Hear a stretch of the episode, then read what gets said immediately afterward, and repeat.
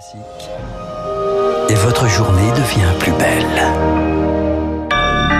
Bon réveil, bonne journée, soyez les bienvenus sur Radio Classique, mercredi dix-sept février, six heures trente.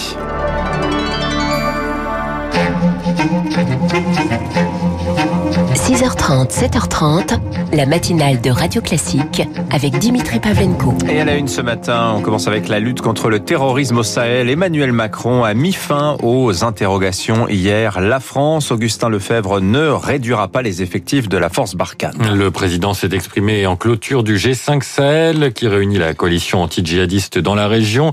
Emmanuel Macron a appelé à décapiter les groupes islamistes qui se sont réunis au sein du G S I M, le groupe de soutien à l'islam et aux musulmans.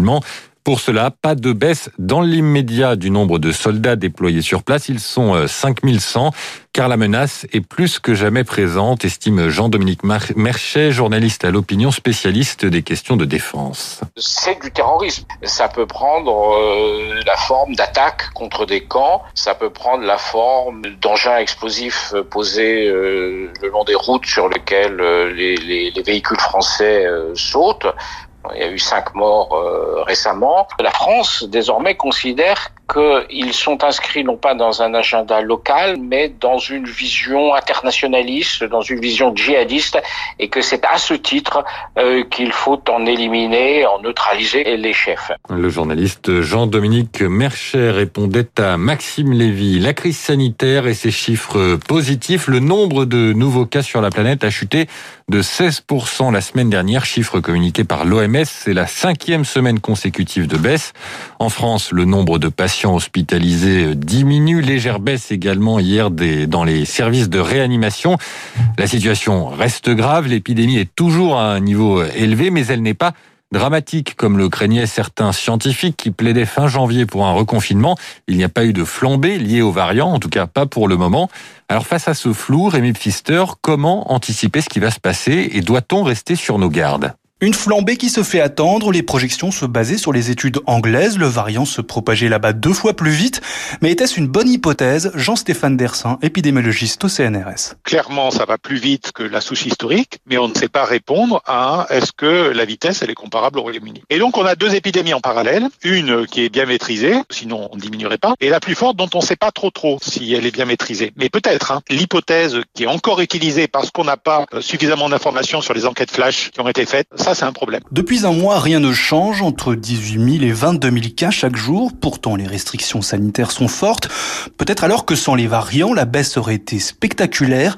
Mais l'épidémie change de visage, selon le professeur Gilbert Deray. On est au croisement des mutants, avec une forme principale qui est plutôt à la baisse, grâce aux mesures qui ont été prises, puis les nouveaux qui sont en train de monter. dix-huit mille cas par jour dans la période actuelle, c'est évidemment pas satisfaisant. Évidemment, notre crainte reste que du fait de la forte contagiosité et peut-être mortalité des nouveaux, l'épidémie repart. Si c'est le cas, le mois de mars sera très difficile, d'autant qu'en plus du variant anglais, il y en a d'autres qui vont apparaître. Et pour le moment, personne n'est capable de les inclure dans les modélisations. Rémi Pfister. La crise sanitaire et ses conséquences à long terme, notamment pour les artistes. Radio Classique relaye aujourd'hui l'inquiétude de Jonas Kaufmann. Le ténor allemand est invité du Journal du Classique ce soir à vingt heures. Cette star du chant fait partie des rares artistes à pouvoir continuer son activité. Il sera par exemple demain soir à l'affiche d'Aïda de Verdi à l'Opéra de Paris, concert retransmis en direct sur Arte Concert. Mais Jonas Kaufmann craint une crise des vocations. C'est difficile pour tous les autres, pour les jeunes, pour le futur de ce métier, parce que la musique a besoin des jeunes. Et si quelqu'un maintenant pose la question euh, s'il veut devenir, euh, je ne sais pas, banquier ou euh, violoniste, euh, la réponse est claire, parce que dans le métier de musique, il ne voit pas de futur. Et Jonas Kaufmann, au micro de Laure Maison, entretien à retrouver en intégralité à vingt heures sur Radio Classique. Sera-t-il possible de voter un peu plus tôt à la prochaine présidentielle ? C'est en tout cas ce que souhaite le gouvernement. Souhait exprimé à travers un amendement déposé hier en fin de journée sur un texte de loi qui règle les détails techniques du scrutin de deux mille vingt-deux. et qui est examiné aujourd'hui en commission au Sénat. Cet amendement, s'il est voté, permettrait de voter sur une machine dans certains bureaux durant la semaine précédant le scrutin. Cet amendement n'a quasiment aucune chance de passer. La majorité sénatoriale à droite y voit une manœuvre politicienne. six heures trente-cinq en Nouvelle-Calédonie, on vote aujourd'hui pour élire un nouveau gouvernement et pour la première fois, il devrait être majoritairement indépendantiste. Vote du Congrès de l'archipel alors que la précédente équipe est tombée au début du mois depuis mille neuf cent quatre-vingt-dix-huit et la signature des accords de Nouméa. La totalité des gouvernements a été dirigée par une personnalité opposée à l'indépendance qui a été déjà rejetée deux fois par référendum.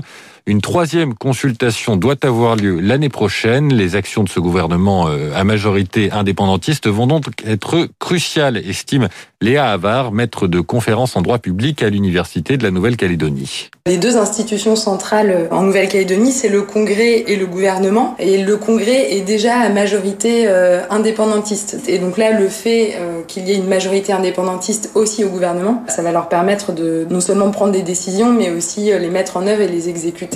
Dans la mesure où les résultats du dernier référendum étaient déjà très resserrés avec une montée en puissance des indépendantistes, là évidemment ça marque encore une étape supplémentaire, le fait d'acquérir la majorité depuis ce deuxième référendum, non seulement à la tête du Congrès mais en plus à la tête du gouvernement. Un propos recueilli par Camille Schmitt. Aux États-Unis, des nouvelles de Donald Trump. L'ex-président appelle son parti à se retourner contre le chef des Républicains au Sénat, Mitch McConnell, une attaque alors que le parti est divisé sur le rôle qu'il faut laisser à Donald Trump. Enfin, du football, le P S G bien parti pour les quarts de finale de la Ligue des Champions.